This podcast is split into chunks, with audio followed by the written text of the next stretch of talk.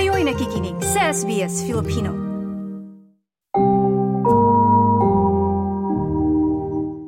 Hindi pa tapos ang pagkikwenta ng halaga ng pinsalang inabot ng Far North Queensland dahil sa Cyclone Jasper. At sarado pa rin ang mga kalsada sa Cape Tribulation kung saan matatanaw ang kagubatan na tila nagdudugtong sa Great Barrier Reef habang ang ferry crossing sa Daintree ay nagagamit lamang para sa essential services. Kwento ni Jackie Biggs, na isang short stay accommodation provider, ang pagsasara ng mga daan ay nakakaapekto ng malaki sa industriya ng turismo sa lugar. We're all good to go, but um, you just can't get to the property at the moment. And we've we've lost about ten thousand dollars so far, um, and there will be more losses uh, if we don't get any more bookings through by the end of January. And then, of course, you've lost the holiday season because all the schools will be back open again, and and that will be the end of it until Easter. Inanunsyo ni Queensland Premier Stephen Miles na magkasamang state and federal funding package ay ibibigay at ito ay may halagang $5 million.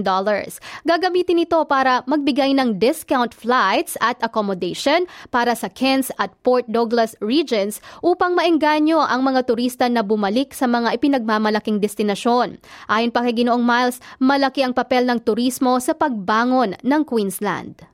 Cairns and the states far north are global tourism icons. They are fantastic places to visit, and now is a great opportunity for Australians who've thought about coming here before or maybe have great memories of the time they did come here before to book in, come along, have a fantastic holiday, and at the same time support fellow Australians, fellow Queenslanders who are recovering from the impacts of disaster. Samantala, ikinatuwa naman ng mga tourism stakeholders na tulad ni Mark Olsen ng Tourism Tropical North Queensland ang dagdag na pondong ito. It's our sincere thanks to the state and federal government for this really quick turnaround and this incredibly important support. It's been four weeks um, since this began, and on the back of two and a half years of really tough times for the tourism industry, this is the lifeline that the industry needs.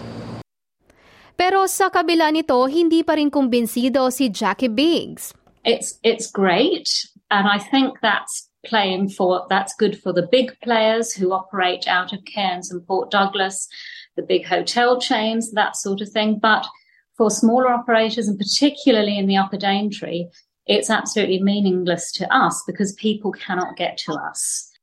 Giit naman ng Queensland government, alam nila ang lawak ng pinsala at sinabi ni Deputy Premier Cameron Dick na sa tansya nila ay aabot ng 2 bilyong dolyar pa ang magagastos sa paglilinis at muling pagpapatayo ng mga nasirang infrastruktura. These are very early days.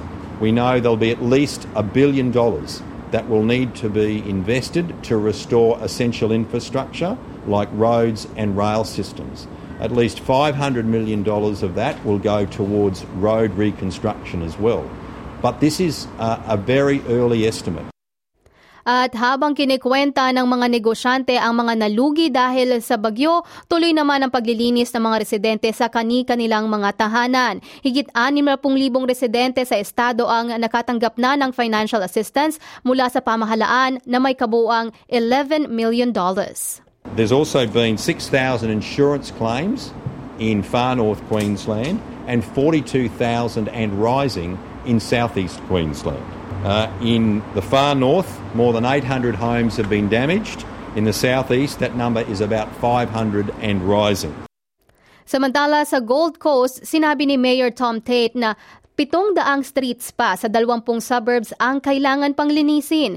Tinatayang nasa 750,000 truckloads ng debris at green waste ang naiwan sa syudad dahil sa bagyo. Katumbas ito ng pagpupuno ng 80 football fields na dalawang metro ang taas. Binisita naman ni Queensland Premier Stephen Miles ang komunidad ng Wujal Wujal, isang indigenous community na nooy hindi mapasok dahil sa baha at inilikas sa mga residente sa pamamagitan ng rescue helicopter helicopters.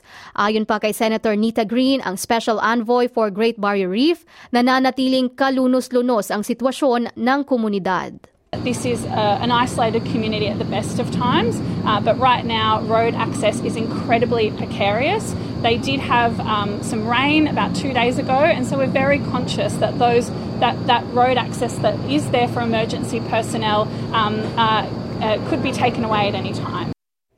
Marami pa ring mga tahanan ang walang kuryente mula pa noong Pasko at ayon sa mga otoridad, isa ito sa prioridad nilang maayos at maibalik sa lalong madaling panahon. At yan ang mga pinakahuling ulat natin mula sa Queensland at ito ang uh, ulat na binuo ni Angelica Wait at ni Thais Okuchi para sa SBS News na isinalin sa ating wika.